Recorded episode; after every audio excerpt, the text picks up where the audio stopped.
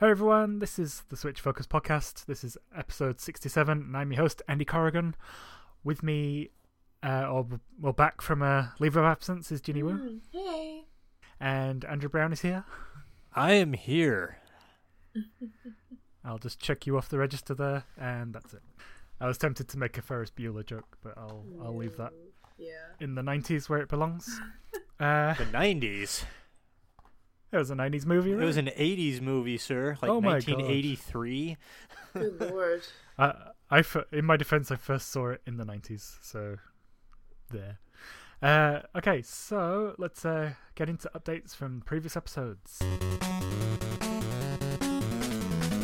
It's not really an update from the previous episode. I don't know why I just didn't have this under the what we're playing list, but whatever. Uh, I finished Diablo 3 during our little hiatus or mini hiatus.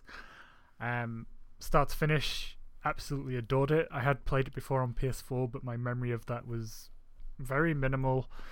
Um, so just a quick thing, quick couple of things I wanted to uh, pick up on with this. So uh, I found playing this one through that Diablo 3 is all about empowerment. The leveling up process is super quick, a lot more quicker than other RPGs or dungeon crawlers of its type. You're constantly unlocking really important skills. So just to add a bit of um, context to that, I usually go for sort of a melee character, like your typical, you know, fantasy warrior or uh, barbarian or something like that. So knowing this was my second time through, I went for the necromancer, uh, who was a lot of fun. Uh, and I found with the skill progression that um, whenever you locked, sorry, unlocked a skill, it was never necessarily better than something you unlocked earlier.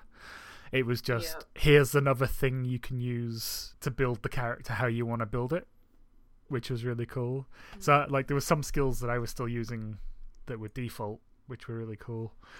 The loot rhythm, mm. I mean, I only played this on PS4, which was I believe after it was fixed on PC, or sort of at least coincided with that. You dodged a bullet. So um, my my only knowledge of this is from reading Blood, Sweat, and Pixels by uh, Jason Schreier, which if you haven't read, it is required reading for anyone who is into video games. Seriously, please read it. And a lot of the complaints before the patch, before it hit consoles, was that uh, when you found found a legendary item, it would often be for a class that You didn't you play. weren't. Yeah. And, If you found a legendary item. yeah, if. and people found that they were getting more success finding legend- legendary items from smashing pots than they were from beating enemies.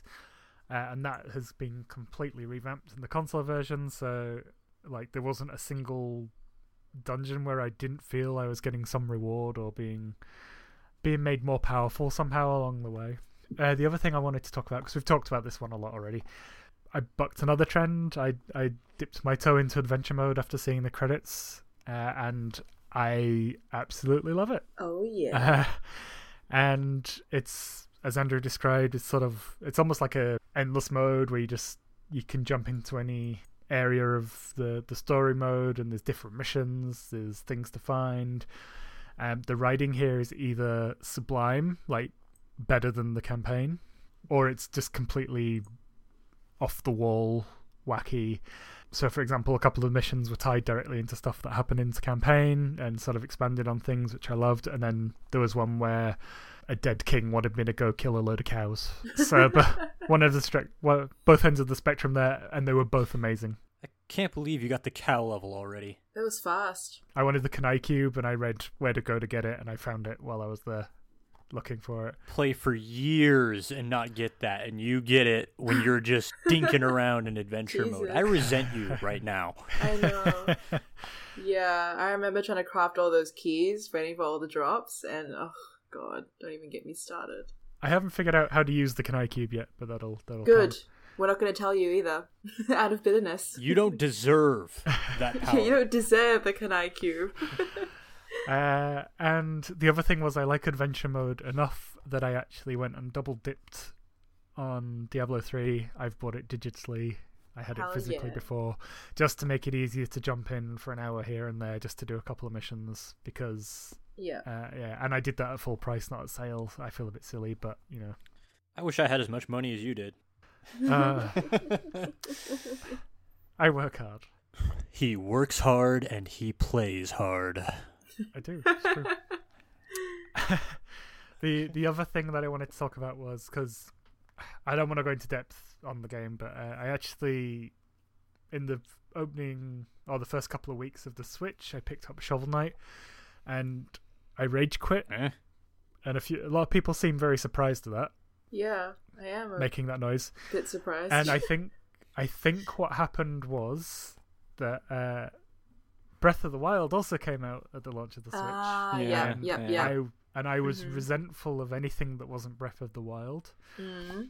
And my idea was I would jump into Shovel Knight, get through it as quickly as possible, go back to Breath of the Wild, and therefore I wasn't engaging with any of the systems that you know would go on to make my life a lot easier. Mhm. Yeah.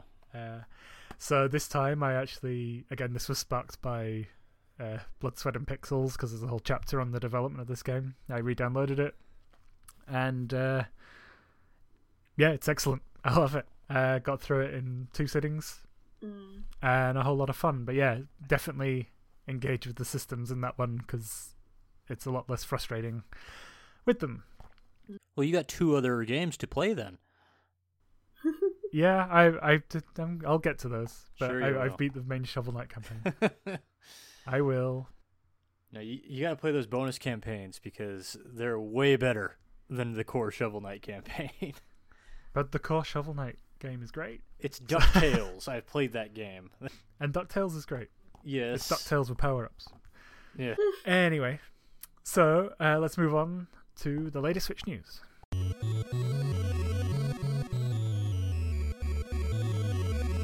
So the Gearbox event came and went. Do you want to see a magic uh, trick? that was the most awkward thing. They spent more time on the magic trick than they did talking about the card game. that they just announced. Ah, it was really painful. I think Andrew and I were stuck in the same collective fever dream for about half an hour, just yelling on the internet in caps. Like it was just, it was horre- it was horrendous. I think I had aftershocks for like hours later, trying to figure out whether or not I had transcended reality somehow. The minute like Randy Pitchford walked out and made some young woman very uncomfortable. So It was the worst presentation I've seen since Mr. Caffeine. It was awful. really bad, really bad. The whole hour was pointless. Um, Yeah. Like Borderlands 3, great. Um, you know, everything else was just stuff that could have come in other announcements. It was just a complete waste of everyone's time. They did well to get the super fans in there because I don't think many other people would have been cheering. yeah, uh, I agree. couple couple Yeah. of tip couple of tidbits from this. We are we got confirmation of the fact that uh, Bulletstorm is coming with the Duke, New, Duke Nukem DLC for anyone who wants that. Yeah. Um, I, All three of you, raise your Yeah. hands. yeah, look, I have I had this game on PS Plus, so I could just jump into it. I understand it's very good, Oh yeah. uh, if a bit gross. Yeah, it's meant to be very good. It's a score attack FPS. Oh, Um, did get a lot of plaudits back in the day. mm. Uh, but the disappointment was that Borderlands 2 wasn't announced for Switch. Nothing was announced for Switch. I know. It's ridiculous. I'm angry. Andrew here has been possibly a bit dramatic in the show notes. The dream is dead. the dream is dead. I, I remain positive that it will come. I'm not. yeah. I will be the voice of positivity in this. I think it will still come. Um, there's a couple of reasons for that. Perhaps because they're helping with the development of Bulletstorm. Perhaps that is a test Yeah. to see how well they can help with the port. Yeah. That will be the test. But I hope it's not because I, I have no intention of buying Bulletstorm. I have zero intention. I mean, maybe more of a technical test. But the the the other thing as well that I was going to bring up is that we've seen instances where big publishers have held off on announcement for the Switch in their own events because Nintendo wanted to do it in a direct. yeah. That's where I'm holding out hope. I may be fooling myself, but I'm going to hold on to it because I want it. Not as much as Andrew, but I get why you why you're crushed. Well, yeah, I mean, they put resources into remastering Borderlands 1 and porting it to Xbox One and PlayStation 4, not to Switch. And they've they've uh, upresed the Handsome Collection on PS4 and Xbox One to 4K. So they've already put resources into porting the first Borderlands to new consoles and resources into working on the graphics engine for Borderlands 2 and the pre-sequel and there's no Switch. I mean, it, something's going on there. The the other element to that is it could be another team. they Yeah. might not have anything personally to shout about. So Yeah, I, I, I just really feel like if it was going to be announced, it would have been announced there. So I'm resigned now. It's not ever happening. I, I, I remain steadfast in my belief that it will happen. Moving on, uh, one year of Switch Online is free now with Twitch Prime. That's a neat deal for anyone that wants to sign up to that. I think that's about it. So uh, we've got a bit of a busy uh, week on things we've played, so let's just jump into that.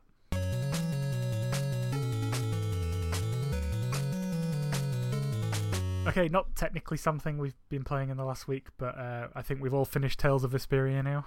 Yep. Yep. Cool. So we're just gonna have a qu- quick chat about how we felt that went. I'll start. I I sort of echo Andrew's thoughts on this, where without spoilers, uh, Tales of Vesperia asks a very serious question about is it better to change a corrupt system from within or outside, and it builds up to this.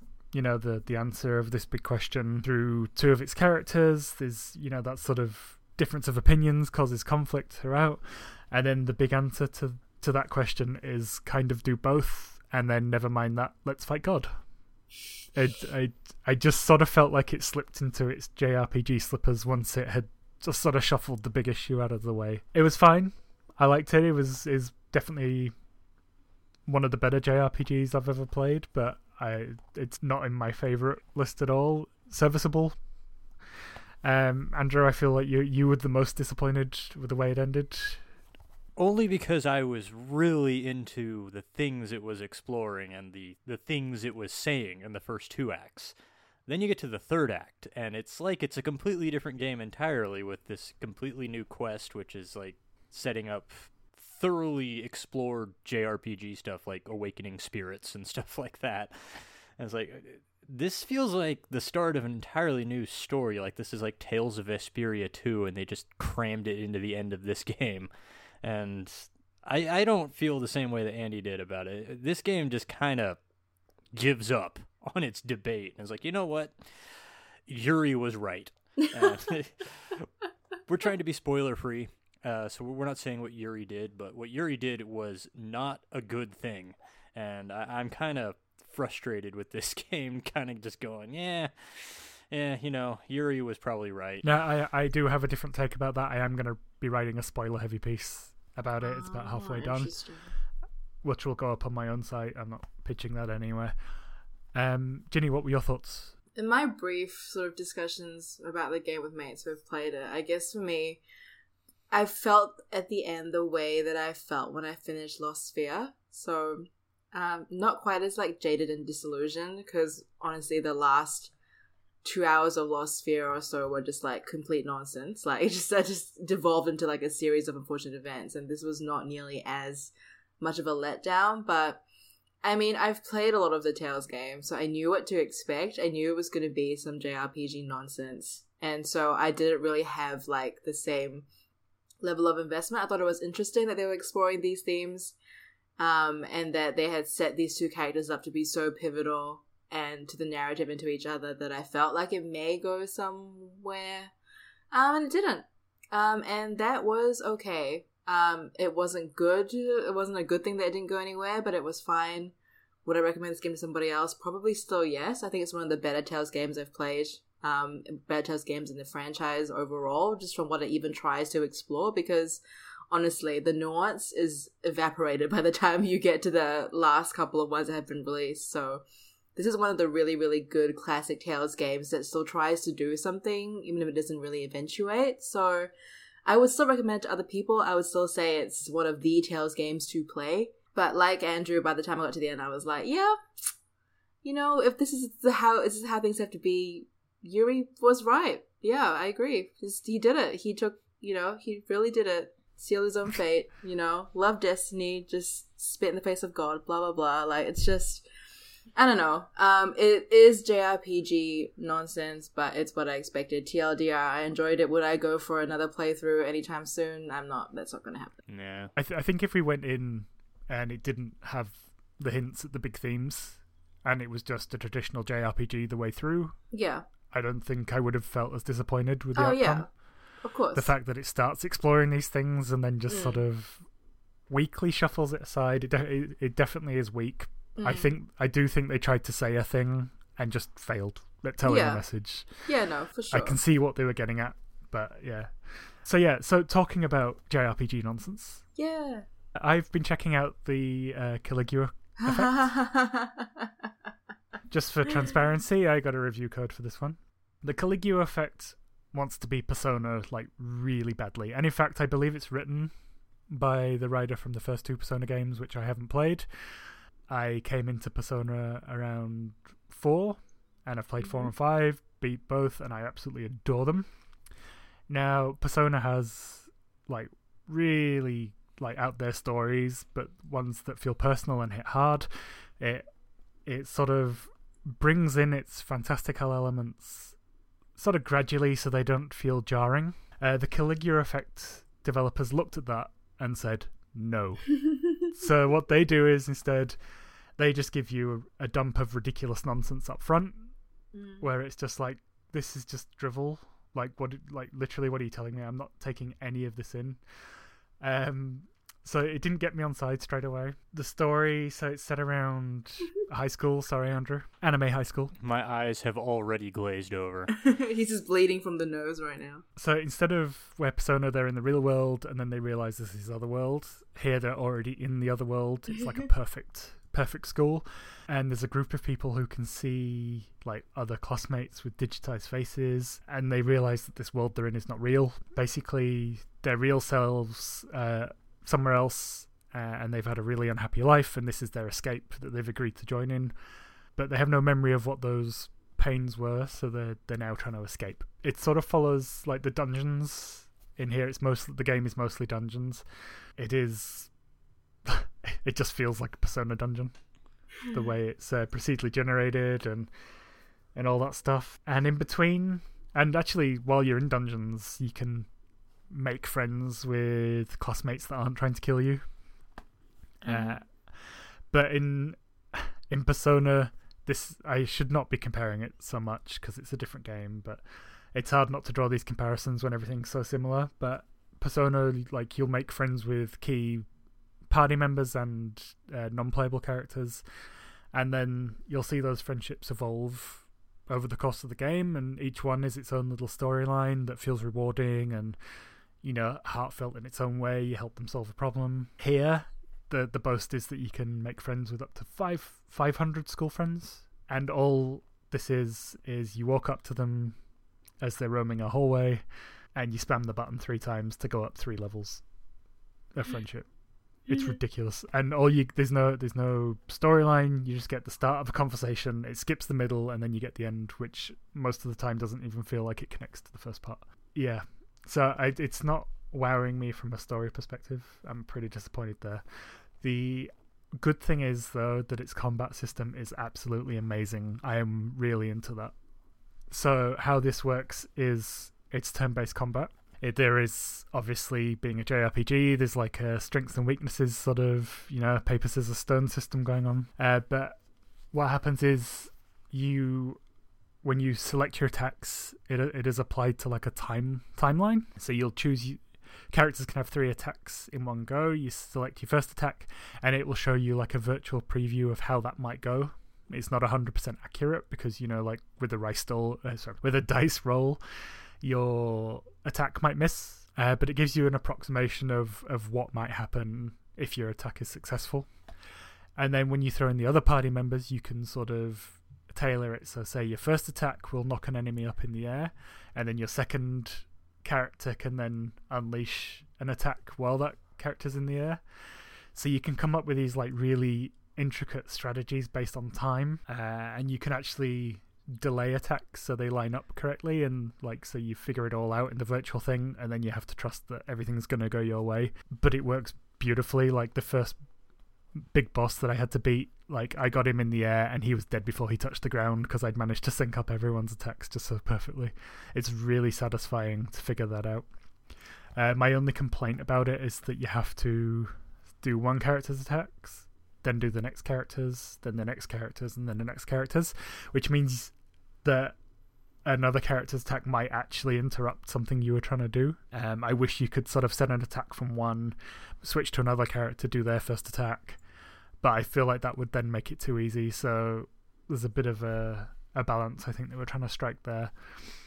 Uh, my only concern with this is that uh, when I decided I was going to look at this for the podcast, that uh, it was how long to beat said it was about 20 hours long for both its original version and this uh, overdose edition that's hit the switch uh, reviews reckon 40 hours uh, and what i'm really worried about is that the plot isn't going to be interesting enough to keep me going there's, there's little bits here that are engaging in the story um, it's, it's, it's this weird uh, it's this weird thing where everyone is kept in this virtual world because of these this number of musicians and then you have to go and beat the musicians. They're like the bo- the bosses uh, to break their spell, and yeah, it's it's really weird. And another point of that is like it's another comparison I'm going to make, so I apologize for this.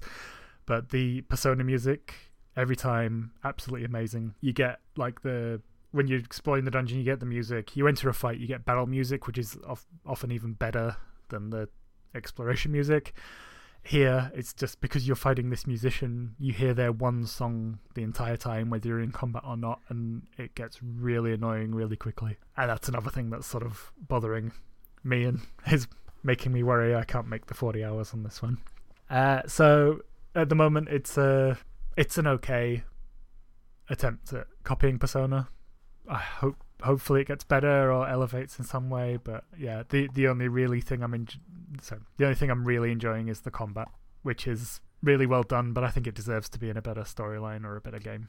Well, we'll take a break from JRPGs there. Andrew, you played a hell of a lot while we were on hiatus. Yeah. Just to lift up the radio curtain here, I when when I set up the show notes, I saw Andrew adding his list of what he played, and I was just like, it'll end any second, and it just never did, and kept going and going and going, and then some more.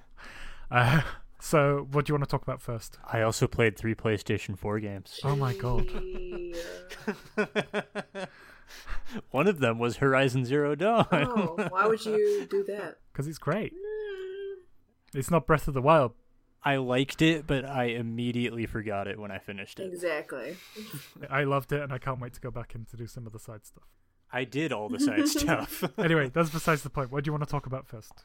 What did you play on Switch? Uh, well, I played 10 games, and I'm just going to blow through them as fast as I can here. First game I played was SteamWorld Heist. It is an entry in the SteamWorld series. It's a tactical RPG where you play as some space pirates in outer space, going around fighting other robots and just going on their ships and stealing their stuff. Uh, it is a tactical RPG, so it's all played turn based, and your characters can move a certain number of spaces every turn, and then they can fire their gun. But the cool thing it does is a couple of the characters can actually ricochet shots off of corners, so that's how most of the tactics in the game are done. And actually, it got to the point where if a character couldn't do a ricochet shot, I just really didn't use them. And I enjoyed it, but all through the game's 10-ish hours it felt like it was the same thing. It was the same level over and over and over and over again and it, it just threw more monsters at me to increase the difficulty. Uh, the cool thing about it was there's a, a new character that's been added uh, if you have Heist on the Switch, you just have it automatically. Otherwise, it's downloadable content on other platforms. And the character is actually Fen, who is from SteamWorld Dig 2. So you get to see what happened to Fen after the events of that game. And there's also SteamWorld Quest coming out next month, which is the next entry in the SteamWorld series. And we'll see how that ties into this entire SteamWorld multi-genre, multimedia saga. I have played SteamWorld Heist, uh, and I did enjoy it. I was going to get it on Switch when it first launched, but then at the same time it was on 3DS for like half the price, and I played through it on there, and I enjoyed it. But I, it was one of those. It's it's not really memorable. Um, I did, it is worth a look if you're you're into the SteamWorld games. Yeah, it was six bucks. That's Yeah. why I got it on Switch. It's worth that at least. It's worth a look. So So, second game was Flipping Death, which is uh, an, a puzzle adventure game where you play as this young woman who has an out of body experience. She goes into a coma and ends up on the flip side of the world where everybody is dead. And she ends up temping for death. And she has to go around solving all these dead people's problems so that way they can pass on into the afterlife. But then it turns out there's actually a ghost inhabiting her body and getting up to all sorts of mischief in the other side of the world. Uh, I loved this game. I thought it was fantastic. Uh, I played a couple puzzle games for the podcast, like Thimbleweed Park and uh, Grim Fandango, and I just I didn't enjoy either of them because I got super stuck and had to look up the answers. I never had that problem in this game. Even when I was stuck for a while, I was perfectly happy to just keep wandering around because this game is just a delight to interact with. Uh, the only thing I really disliked about it was it's kind of short. Uh, I got through it in six hours, and there's only like seven levels, but I really enjoyed it, and I got it on sale for six bucks. If when you see it again at that price, highly recommend it. Third game I played was Bloodstained: Curse of the Moon. This has been on my list to play for a while because Bloodstained: Ritual of the Night is coming out. That's the big not Castlevania game that's coming out from IGA, who was the producer on most of who was the producer on most people's favorite Castlevania games. And this game is actually a Kickstarter stretch goal for Ritual of the Night. They did reach that stretch goal, so this game did get made. It's a an 8-bit kind of throwback game. It's actually practically a remake of Castlevania 3 Dracula's Curse, which is my personal favorite Castlevania game. Which Casio is this kind of evil hunting character who goes through this side scrolling environment, and he can team up with all these other characters too, who also supply him with their own abilities that give him access to new areas and new ways to attack. And whereas in Castlevania 3, you could have one companion and you had to switch between them by pressing select, and it was a very slow process. In this game, you can have four companions, including the player character, and you can control all of them just by switching between them with the shoulder buttons. Now, this create scenarios where like where you're fighting a boss and you need the ninja character's sliding ability to get close enough to move to the boss to actually hit it. Where the where the trouble runs into is if that character is dead, you actually have to keep playing as the other characters until they die too before your ninja character revives. So if one of your characters is dead for a certain boss or for a certain room, you're kind of screwed and you just have to commit suicide so that way you can try again with a full roster of characters. This especially hits it in the final boss, which was really frustrating because I needed my mage character to basically damage that boss at all. So every time my mage character went down, I basically just had to keep killing my other characters so I could restart the file.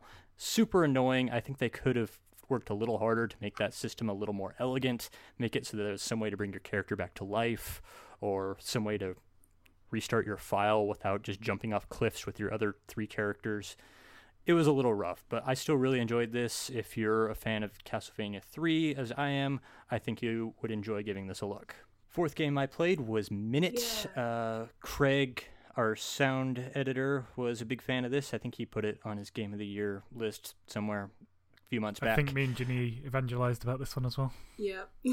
yeah, I think you probably did. Yeah, this is basically uh, a super fast version of Link's Awakening. You mm-hmm. play as this character who lives on this little island, and one day he wakes up and goes to the beach and finds a sword. Only the sword is cursed, so that way, whenever you're carrying it, every 60 seconds you die and you go back to your house and you have to start all over from scratch. And what you do is you do everything you can do in this one minute of life that your character has so that way you can solve this problem of the cursed sword. I was actually surprised how fast I got through this game. I got through it in about an hour, but I'd only found 33% of the pickups, so there's still a lot left for me to do. And I did try to go back into it for like about another two hours. I got it up to about 80% completion. So this is a really short game. It's a really quick game, but it's also a really smart game. Uh, the puzzles are thoughtful, they're challenging, but they're not so obtuse that you're like, how would I ever know to do that? There's always something in the world that indicates what you're supposed to do. Really enjoyed Minute if you like Link's Awakening, which is getting a remake later in the year, or if you just like adventure games, or just a good puzzle game uh, that has a little more action to it. I think you would enjoy Minute. I- I'm glad you like that one. yeah, same. Uh, Jotun Valhalla Edition, which I know Ginny played last year Yeah. and wasn't wild yeah, about it. bounced off it. Yeah. Uh, I picked this up. Yeah, I picked this up super cheap on a sale. I got through it. I beat it. I found all the collectibles and everything. This is a really beautifully animated game. But as an adventure game where you are exploring this kind of Norse afterlife and you're trying to dis- you're trying to kill all of the Jotun, who are the, the Norse giants, so that way this Norse woman that you're playing as can earn her way into Valhalla since she died in a very dishonorable way. It's an interesting concept and it's a beautiful game to look at. I, I would really think this would be a much better game to just watch on YouTube Mm. because actually playing it, i- i it's not that responsive. Uh, Yeah. uh, Thora, the player character, is kind of slow, and there is a dodge ability which is key to a lot of the boss fights, especially the last one against Odin. But that dodge ability does not carry you like maybe two feet. So uh, it, it was just a, an exercise in frustration getting through this game. Uh, if you're like a, a an art fanatic, I think you might enjoy this. If you know a lot about, if you're a, a student of Norse mythology, I think you would get a lot out of this game because there's a lot in this that is not explained, but I know that is drawn from that mythology. But as an action adventure game, you can do much better. And The- Walking Dead, the final season, they actually finished this. Big bravo for them. Big props to Skybound Games for stepping up and continuing to employ many of the developers of this game that got laid off by Telltale back in September, October, whenever that was, that horrible, horrible thing happened to them. They put out episodes three and four. They actually finished the season, and I finished episode four when it came out on Tuesday, and I was angry. Now, is it a, is it is it a good angry or a bad angry? bad angry. Oh, no. Bad, bad angry. This game ends in the most cynical way you can imagine. Like, I, I don't want to give any spoilers because Walking Dead Season 1 is still one of the most amazing games I've ever played. Uh, but it takes the most iconic moment from that game and just cynically recreates it almost beat for beat. It even uses the same music. And I was so mad. I was, if it wasn't three in the morning, I probably would have been screaming at my screen. and yeah, I've been, I've been following Clementine since two, 2012. I'm really attached to this character, which probably doesn't help my reaction to how they handled this ending. And been following her since she's eight years old. Uh, season one was all about practically raising her as her father. So yeah, a lot of people are really attached to this character, and been helping her grow, helping her survive through the zombie apocalypse. And then this game kind of sets it up where you have to be this parent to this boy that Clementine has adopted, and it echoes the relationship she had with Lee in many ways, which leads naturally to the ending that they tried to do here. And you can also actually help her start a relationship with another character in this season, which I actually really appreciated. Uh, I strongly recommend you don't do that because they kill off the boyfriend or girlfriend depending upon what choices you make in the last episode. Just just the way Walking Dead does. I was I was so angry that they did that. I should have expected it. It's The Walking Dead. It's what they do. But I was just I wanted Clementine to have a happy ending. As a long-time reader of the Walking Dead comics, yeah, that's never going to happen. Yeah, uh, I, I should have known better, but it just I, I'm not thinking straight with Clementine. So Yeah, I get it. I was like, okay, I get it. I, I I'm setting up a future for her. This is supposed to be her last game. I was like, good. I want her to be successful raising this kid. I want her to have a healthy relationship with another adult. And then this game is like, no. So I hated it. I hated this. I hated this final episode. Uh, don't even play Walking Dead 2, 3, and 4. Just play Walking Dead Season 1 and just stop there. Just just don't even bother. Those are the games I beat. And uh, I played Rico. I mentioned this in our last episode that me and Andy recorded. When I played Beat Cop, this is also another cop game where you play as a member of this Rico squad. And Rico is where you. Rico is a. Uh, Ginny could probably explain this better than I could, but I'll, I'll try. Do you want to explain it, Ginny, since this is your area of expertise? Um, I mean, if you would like me to explain it, I could give it a go. Um, have you finished or? It's a procedurally generated game, and I gave up on my, on it after like an hour. So Okay, um, that that's fair enough. Okay, that that's fine. Um, So it is kind of like I would call it a. Do you want to say? Can I say buddy cop? Is that, I guess this kind of the right vibe we're going for, really. Um, Well, I, I meant I meant since you're a lawyer, can you explain what RICO, what what a RICO case is? That's what I meant. oh, different jurisdiction, so I can't. okay. Oh, RICO is a type of criminal law where you you get a lot of people together, a lot of criminals together, and kind of charge them en masse with a crime. And you play as this RICO squad who breaks into these houses controlled by crime groups and take evidence and kill everybody inside of it. Uh, It's I don't want to say it's a bad shooter. It, it does handle pretty good, but it doesn't have the sound design to back it up. So I found myself getting ambushed by things I never knew were there a lot of the time, and your character is very squishy. So I, I just didn't get very far with it because it's pretty hard. And mm. every mission that you're on, you have to work your way through this network of this crime syndicate within a week. And the more time you spend ambushing the the easy bases, the less time you have to get to the end of the map. So I had to push forward, and I just was not making progress without dying.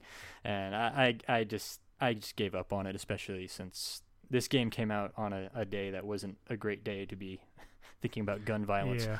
So, uh, Rico, it, it exists. I I didn't like it. Uh, next game, I got a code from this from the publisher, so thanks for that. Is Chocobo's Mystery Dungeon Everybody? This is a port of a Wii game, part of the Mystery Dungeon series, the Final Fantasy spin-off, starring Chocobo, of course. Uh, Chocobo and Cid, who is Chocobo's owner or partner. I'm not really clear on that relationship. They end up in this town that has this evil bell in it that sucks out people's memories, and Chocobo has to jump inside these people's heads using a magic amulet and defeat the monsters inside their heads so that way their memories come back. And I'd heard this about the Mystery Dungeon games, but I'd never actually played one before. But it's really grindy and unlike like Tangledeep, which is a very similar dungeon crawler type game where like I could just go somewhere else and just grind for a while if I run into something I couldn't handle. In this game, I'm just kind of locked into this single dungeon, and I'm not really sure how I'm supposed to get stronger except repeatedly throwing myself at it until I get through it without dying. And it, it got wearing on me very quickly especially since I really only have one job to level up. I don't really have any characters to work with. Uh, uh, I'm just I'm at a wall already, but I can see there's a lot of depth here, and like you know the mystery dungeon fans, they're already out there. They already know if they would like this game, so more power to you. Uh, I, I'll probably come back to this game at some point, but this is not something I'm going to play through start to finish like I normally do with games. It's going to be a slow burn. And the last game, Final Fantasy VII, came out this past week. Best game ever. Final Fantasy VII is one of the best JRPGs ever made. That continues to be true on Switch. If you've never played it, you know, uh, this is a, a 20 year old game now, so it maybe does not hold up to. It maybe doesn't hold up to the kids the way it does to me, but if you're my age and you have this kind of relationship that you do, it's on Switch now. You should get it. Yeah, I grabbed it. Um, haven't played it yet, and when I do, I'm probably going to use the the quality of life improvements or cheats Yeah, that came in on on the PC version, just because I've played it millions of times and I've got nothing to prove. So just to enjoy that brilliant story, I'll I'll, I'll probably Yeah, it does have three quality of life improvements. It has a 300% speed timer, so that way everything moves faster, which actually I would appreciate having that ability because uh, playing through this at its regular speed, there is a lot of time it spends just kind of setting up animations on enemies that just feels like something could be happening here, but I'm just watching this enemy twitch. And uh, there's a, another ability that you can use to just immediately refill everybody in your party's health and mana. So basically, you can never die if you want. And then there's a third quality of life improvement that I should have written down what it was. I think you can um, turn off encounters. Yes, yes, you can turn off Oh. encounters if you if you're in the middle of a dungeon and you just need to escape. But you know, Final Fantasy VII is not that hard. Just put a restore materia on every single one of your characters, and they will never die. So don't worry about it. yeah, definitely buy it. Um, I did see. Yeah, for sure. I did see whisperings that it had the same audio bug as the Final Fantasy Eh. VII Nine release, but I think if you've never played it or it's been a while since you last played it, you probably wouldn't even notice. It just makes it so the music doesn't loop properly on the world map. Every time you get into a fight with an enemy, when you get out of the fight, it goes back to the beginning of the song on the world map rather than resuming where it was at when the battle started. That is what the bug is, and if that is going to ruin your experience for you, get a life. Yeah, wow. Okay. um, okay, Ginny, uh, you Yeah. also got a code this week. Codes for everyone. Uh, Nelke and the Legendary Alchemists. How was that? Yeah. Um. Well, I guess I'll I'll make it quick. So if you like the Atelier games, you're gonna want to play this. If you're not familiar with the Atelier games, you're gonna want to literally buy anything else. Um. And I don't mean that. I don't mean to say that because I think the game is a bad game or a game doesn't perform. But as you can tell from the name, Nelke and the Legendary Alchemists involves a whole lot of legendary alchemists, aka famous alchemists from previous Atelier games. And a lot of the nuance, a lot of the appeal is lost if you don't know who the supporting cast is. Because how this particular alchemist game works is unlike the others who have more of a like a JRPG crafting feel. This is basically like a town a town builder game. It's like a spin-off. Um so it takes like the entire franchise and jumbles everybody up and just goes, you know, here you go. And it's like a 20 year old franchise, by the way. It's a long, long standing franchise. And they just throw them all into a city building simulator. Um, and you play as Nelke, who is an alchemist who can't alchemist stuff. And all she can do is, is help people t- plan a town. So don't ask me how she acquires that skill. I does not explain whatsoever. um, everyone's kind of okay with the fact that she can't do anything related to alchemy and just goes, you know what? we'll do alchemy things. You just help us figure out this water pump and a bunch of infrastructure. You are a small child, but you'll be good at this anyway. So that's where we're at, really. Suspend your belief from like literally the first five minutes. Um, and you're basically playing a city building sim. So you will have your day gets split up into portions. Um, so you have only like X amount of time to do certain actions in each day. So let's say you can't spend all your day renovating stuff or all your day talking to people because then you'll have used it up and not done anything worthwhile like adventuring or building or any of that stuff. And um, like any other city management sim, you've got to A, keep people happy, B, make lots of money, and C, progress a very rudimentary story. Um, and when I say rudimentary, I mean super rudimentary. Um, but the annoying thing with this game is not so much that the narrative is not hard hitting, because I mean, all the Atelier games are really, really like soft and fluffy and fun. And I know Andy said that your wife loved the last one that she played. Yep. They're all kind of like really light-hearted in tone, which is fine. And what I appreciate about the Atelier games is they aren't depressing.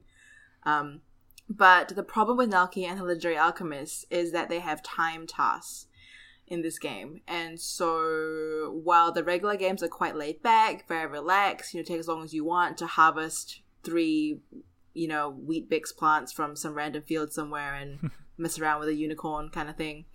Um, this game has time tasks. If you don't complete a certain quest in like let's say three days, it's a game over. Ugh. Wow. and it kicks you back to before that mission where you need to like figure out what you've done wrong basically. My wife's first taste of the Atelier games was uh, Lydian Swell, um, and she really Oh, liked the character Firis in that, so I got her the PS4 game that's, Oh, that focuses around yeah. Firis. Um, and Firis that, is awesome. that whole PS4 game around Firis is a timed event. You have like uh, three weeks or something to go past your exams, and if you don't, it's game over. So, yeah, but this so- one is like I, I would say that this one is a lot more is a lot less subtle. Like you literally have like two three days to do something, and the mm-hmm. days pass so fast in the game. It's actually quite frustrating because it feels like when you're playing the game, there's so little you're able to get done in each day because the way the time system works, and it's not if it's not clear what you need to do from the get go, you spend a day or two figuring it out, and then by day three, it's like. I'm done. What do I do now? You haven't really learned from your mistake. Yeah, and what they do is then they make you start at the beginning with some elements that carry over. And then that's the most frustrating thing, really, I, th- I think. But if you're someone that knows the characters, like, I really loved hanging out with Verona and Miro, and so it's like, I enjoyed seeing these characters interacting with them, even though they were just supporting NPCs. And I somehow am really, really horrific at, at crafting and alchemy stuff now in a city building sim sense and have lost all my skills from the previous games. Whatever. Um, I, I still thought it was it was fun in its own way, but I I can see how people that aren't incentivized by the characters that appear could just want to put it down and not pick it up the minute they get like their fourth or fifth game over because that does happen frequently enough.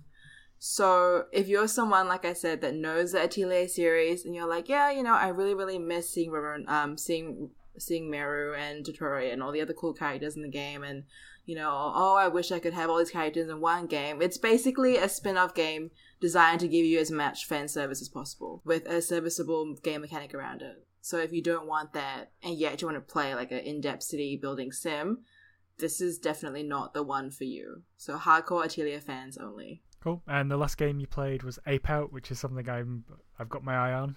It looks very good. Ape Out is so good. It is so so good. Mm. It is. It has like this. I don't want to say rhythm game feel because you're not at all, I suppose, um, engaging in the game. Like you're not engaging the game's mechanics based on rhythm. But this is a game that I can say probably is one of the best uses of music pretty much ever like I've, I've, ever encountered. And I played a whole lot of rhythm games, a whole lot of games that have amazing soundtracks that I've raved about on this show as well. And this is one of the best, like top five of all time uses of music in a game ever. So from the name, um, you are an ape. Don't know if that was clear to everyone, but you're an ape. Um, and you basically destroy things. You can only do two things in Ape Out. You have two character actions. You can shove people and you can grab them. Um, so much like life. Yeah, exactly. You know, like you know, in in life, you have two options: shove and grab. Um, it's kind of reminds me of kind of reminds me of the game Ruiner. If any of you guys have played it, um, Ruiner is kind of like a, a, a more edge lord Hotline Miami in a way. So it, it's kind of like a game whereby all you're really meant to do is is kill things. You are just meant to kill the people that keep you in your ape cage. So the apes want to get out. That is the whole premise. That's the game being called Ape Out. And you shove people into things, into other people, you grab people, you pound your way through doors, you break um, different parts of levels to escape, and the whole thing is you basically running out of places that humans want to keep you in. Um, and you kill them violently 24 7. That's it. Um, the what what makes it, I guess, um, not tedious and not sort of like cliched or overblown or awful to look at is the amazing music. So Ape Out is soundtracked pretty much entirely by jazz music, um, and there's just something about the way that the the music becomes more elaborate as you as you play on and as you destroy more things that keeps the game basically pumping with this momentum like it's impossible for you to not feel like you're being pushed on to like further heights to finish the level when the music ramps up as you ramp up. So I think that the way that they use music in this game, whereby they create this atmosphere that is entirely at odds with the scene that you're presenting, like you're a you're a monkey punching people's heads in.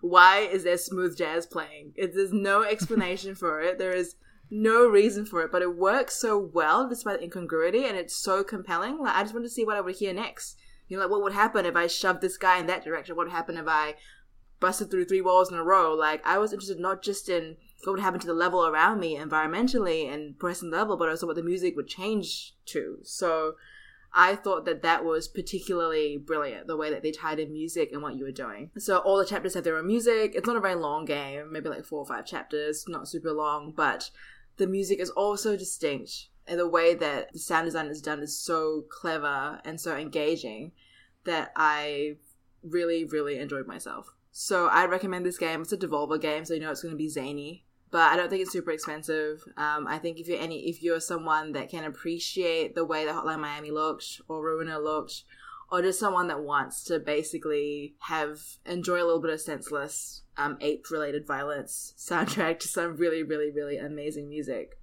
then you should get it. There are some puzzle elements there with the mechanics and the combat that you that the game kind of drip feeds to you but it never makes you feel stupid. Like there are always better ways to do things more efficient ways to do things um, and different sounds to get out of npcs and the environment and the soundtrack. So there's a lot to revisit in this game um, and level design is so seamless that you never feel like you're just bashing to the same five levels at a time. Like just because you're in a labyrinth doesn't mean that the next six in the chapter will all look the same. There's so much distinct variety in each sort of area. I just sorry, I know I'm raving at this point. I really loved Ape Out. I think everyone should get it. Cool. I'm definitely down for that.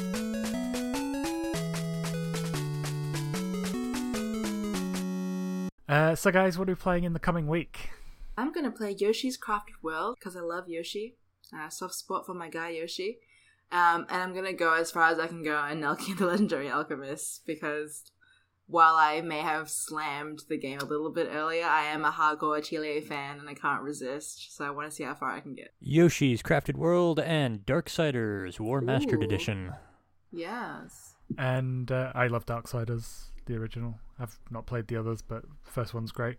Um, actually, interested to see how that holds up.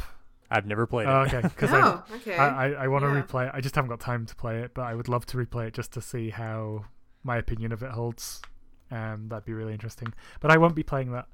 Uh, I'm probably just going to carry on with the Caligula effect uh, as long as I can. I'm not sure if I'm going to bail. I don't like bailing on games, um, but that the story is just doing nothing for me at the moment. Um, I did pick up Yoshi's Crafted World yesterday. Uh, I should probably play it to be part of the discussion next time. Uh, however, I'm going to struggle to do that knowing that I still have uh, New Super Mario Brothers U unfinished. I'm close. Uh, but I do want to Mm. finish that before I commit myself to another platformer. So I'll I'll I'll see how I feel.